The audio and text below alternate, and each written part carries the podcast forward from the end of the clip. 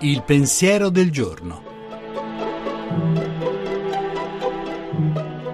In studio Luca Diotallevi, professore di sociologia dell'Università di Roma 3.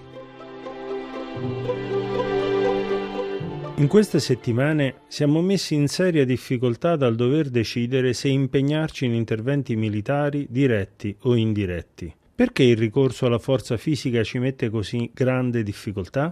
Eppure in certi momenti faremo qualsiasi cosa pur di punire qualcuno che ci ha fatto del male. Perché allora in altre circostanze l'uso della forza fisica ci mette in difficoltà? In questi giorni molti di noi dicono se tutti sono d'accordo allora si può fare. Ma tutti chi? Il destinatario della sanzione non sarà mai d'accordo e spesso con lui anche i suoi amici. Sotto sotto tendiamo a far dipendere l'uso della forza dal consenso generale, ma il consenso generale è un'illusione, è un istinto che ci è rimasto dentro da quando eravamo ancora un branco.